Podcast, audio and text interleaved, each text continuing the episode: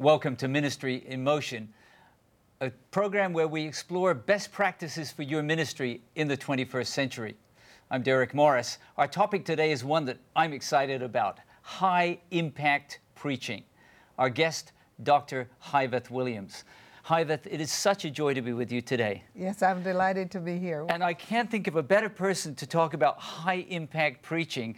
Um, would you share with our Ministry in Motion viewers just a little about your background yes, in preaching yes, and what you do now? Yes, yes. I've been a pastor for about 30 years, a parish pastor, but presently I'm teaching at the seminary, at the Seventh day Adventist Theological Seminary at Andrews University in Michigan.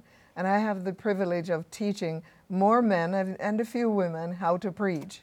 And these are people from all over the From world? From all over the world, yes. Name a country, and I have one in my class. So you, so you come with a broad uh, preaching background and also now teaching. So what, what a great background for talking about high impact preaching.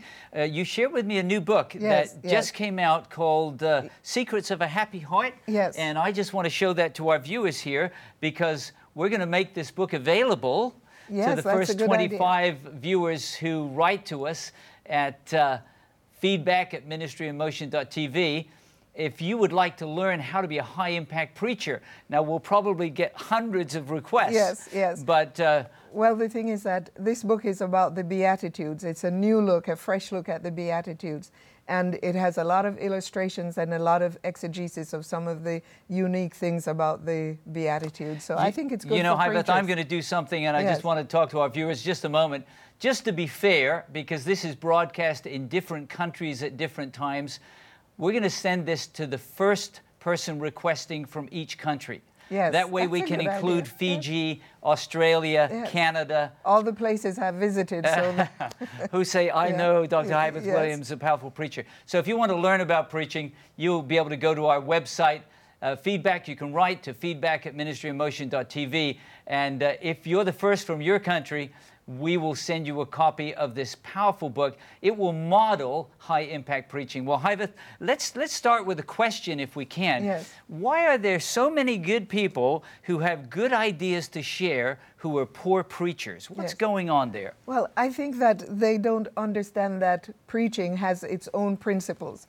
Just like architecture has an universal principle about building a foundation, preaching also has uh, um, principles that must be understood in order to build a great sermon. You know, there are good sermons, but what people need nowadays are great sermons. And there are also, I think, maybe uh, good sermons that die in, in the process of being delivered. Yes, yes. And, and again, because I think that people are not aware of the whole organization of a sermon, that there needs to be an introduction, there needs to be a main body, and a conclusion with an appeal.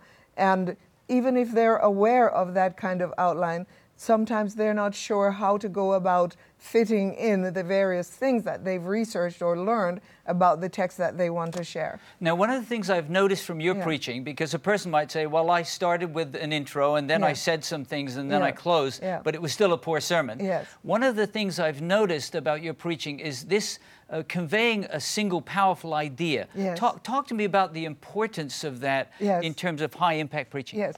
Well, in order to to focus and convey a simple single idea, one has to know what the subject is. And the subject is usually one word or a simple phrase of two words. And then after the subject, one has to know the topic. So, for example, if I should say that I want to preach about love, love is such a broad subject that I have to narrow it down into a topic. And I would say God's transforming love. And even that is broad. Sure. But then if I can work with that, and then after that, I need to combine that topic into a simple sentence that the the hearers can leave with so that I can say God's transforming love has power to change sinners into saints. That's a simple sentence. I already want to hear the sermon. so God's transforming, instead of saying I'm talking about love, Yes. I'm talking about God's transforming Yes. love, but that it can transform sinners, Sinners into, into saints. saints, yes. Uh, how many times do I have to say that for that idea to stick? Actually, it should be echoed in everything that is done, but it doesn't have to be repeated. Although there are some kinds of preaching, for example, in black preaching or African American preaching, it's important to not just echo it, but to repeat it because of the style of preaching. But in a normal expository sermon, it just needs to be echoed. Echoed as in restated in Yes, other words? yes, yes, okay. yes. Illustrated in, in these Illustrated, stories or illustrations? Yes. Or, or pointed out in the text, the points that you're making Okay. from the text that you're preaching. What I find sometimes people will come back from a sermon and say, That was a great story. Yes. A great, and you say, Well, what was it illustrating? And they say, I don't know. Yes, it's it's it's like where's the beef? You remember Right. that that commercial? Everyone knew that phrase, but they didn't know which which company it was advertising, and a lot of il- illustrations draw attention Mm. to itself rather than to the theme or the purpose of the sermon. And so one has to be sure, and this is where a transitional sentence comes into play. After you have the theme, which must be in the introduction, one needs to include the theme into a transitional sentence that takes you from the introduction into the main body of the sermon so that you can say, Well, I'm talking about God's transforming love that mm. changes sinners into saints mm. by um, pointing to the provisions in 1 Corinthians 13, I something see. like that. So, you're like a tour guide. yeah, yeah. You're yeah. making sure the people are with you. Yes, it's it's called inductive preaching because you're taking people on a journey with you and they're developing this story in their minds based on their experience and their background and what they think their theological um, purpose is. Is there any other key idea that the preachers need to remember so they're not just nice people Yes. who aren't good preachers? Yes, yes. well, the thing is that application, relevant applications are really, really important, and one shouldn't overdo them. One can do more applications than exposition, but they should be balanced. Application is really, really important.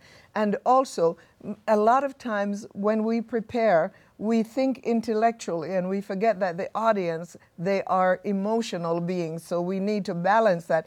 In fact, we should plan to write into our sermons when we prepare something that will tug at the heart of the listener, especially as you lead them to the conclusion, which is the last part of the outline, the conclusion and the appeal. I already want to hear your sermon, and perhaps you're saying, I want to be a high impact preacher. Whether you're a pastor, you preach every week, or you're a lay preacher in your local church, God wants you to be a high impact preacher. After the break, we'll talk about not only exegeting the text, that's important, but how do you exegete your audience so that you can connect with your hearers in a life changing way? We're glad you joined us for Ministry in Motion today. Our guest, Dr. Hyveth Williams, High Impact Preaching. We'll be right back after the break.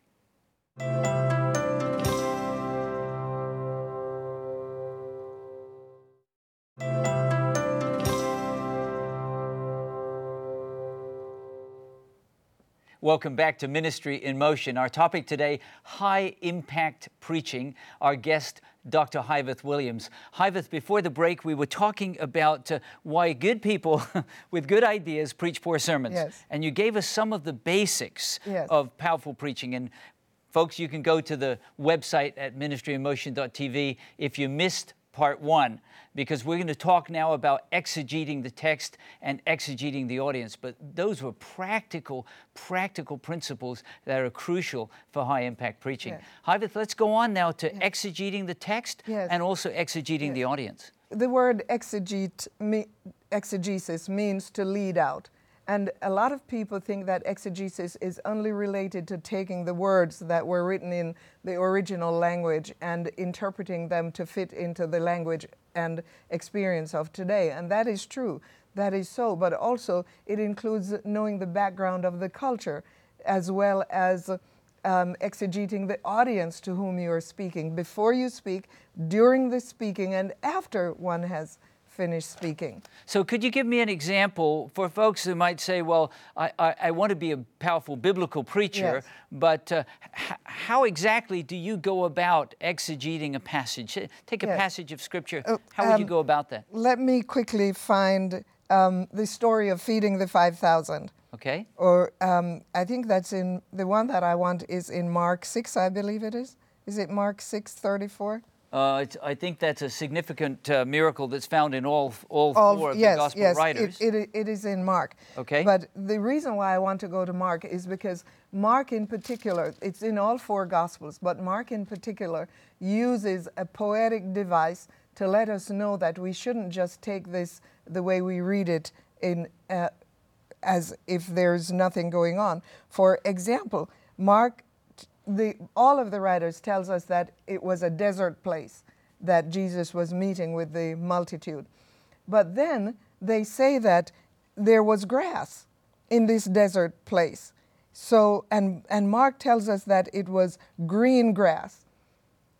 And what Mark is doing is he's using a poetic device, which an exegete would have to discover, to indicate to us that Jesus Christ is the true Messiah. He is the shepherd. Remember, Mark starts out by saying they were like shepherd without a sheep. He's going to lead us now to Psalm 23. That, that's right. Actually, in in verse, uh, is it verse thirty-four? Yes. Sheep not having a shepherd. Yes. And now you, I've never noticed the Yeah. green grass in the desert before. Yes, And you have to read the text carefully. You have to read the text carefully. And so he talks about it being green grass to indicate to us not only that this is the shepherd, but, but all uh, Ma- Matthew and Mark say that he, Jesus forced them to sit on the green grass.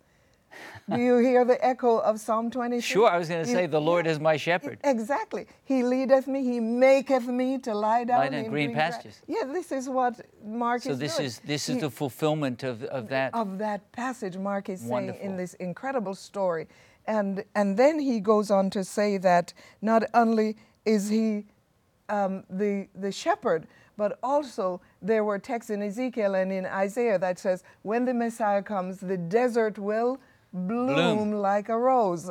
And John says that the grass was plentiful, thick and plush. So you have to put it all together. so you see a fulfillment of you prophecy. see a fulfillment of prophecy now right that can't be that discovered story. by just a quick reading No, of the text. no, it cannot be. One has to exegete the words, one has to exegete the culture, and then when you preach it, you have to exegete the audience. And talk to me about that because most people say, Yeah. I thought that was just what you did with the Bible. Yes, well, the thing is that more and more in contemporary preaching, we're learning that we have to look at the audience. Have you ever see, been in a situation where you're talking and the audience is leaning way back?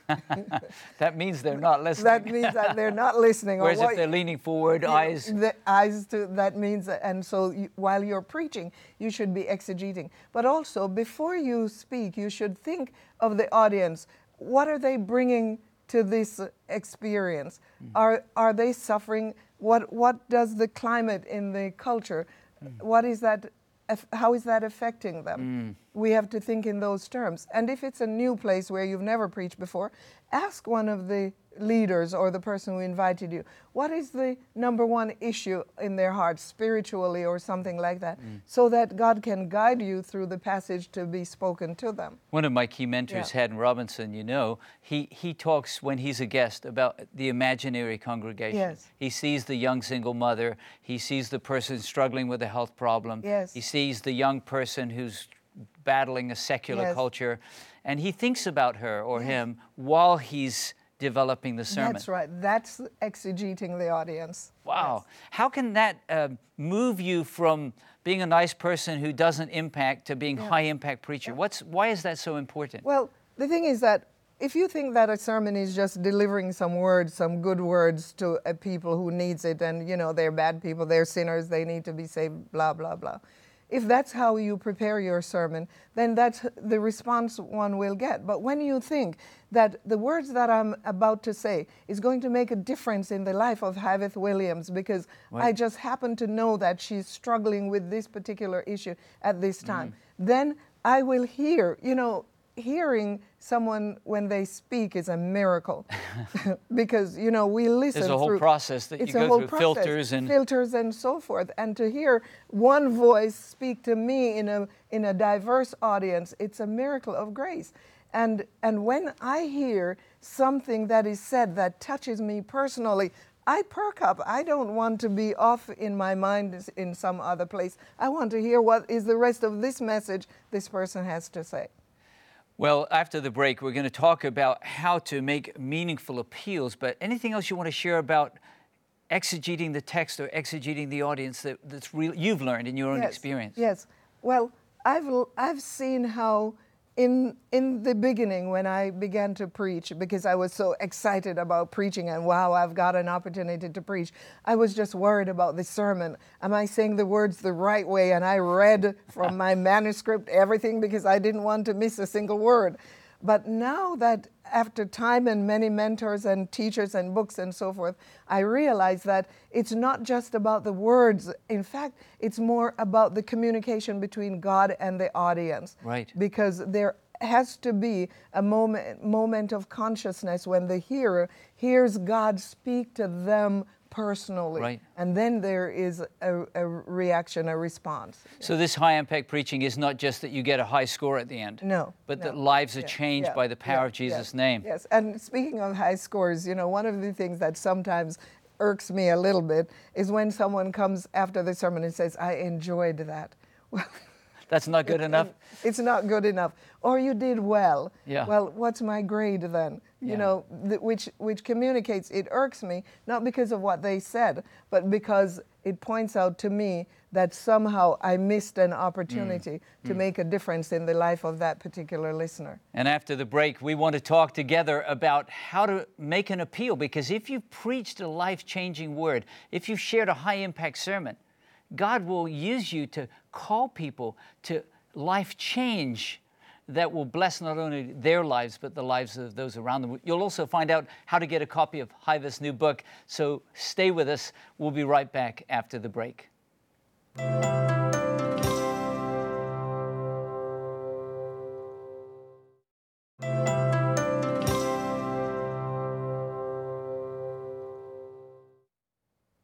Welcome back to Ministry in Motion. Our topic today high impact preaching.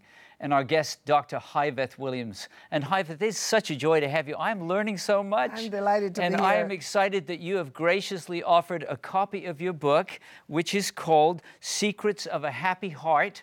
And I'm showing it here to our viewers. If you would like to write to us, feedback at ministryinmotion.tv. If you are the first person from your country to write to us, we have 25 copies that Dr. Hyveth Williams has made available.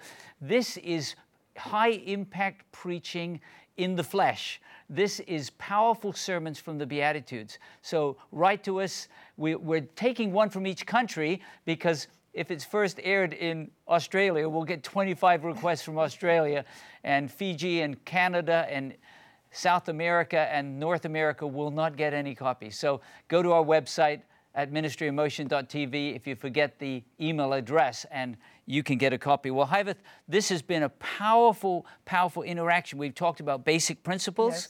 We've talked about exegeting both the text and the audience, but you also alluded at the beginning to you've got the intro of the body, but you've also got a conclusion and appeal. yes, yes. High impact preaching calls people to, to respond. to respond. Talk every, to us about every that. Every sermon should end in an appeal.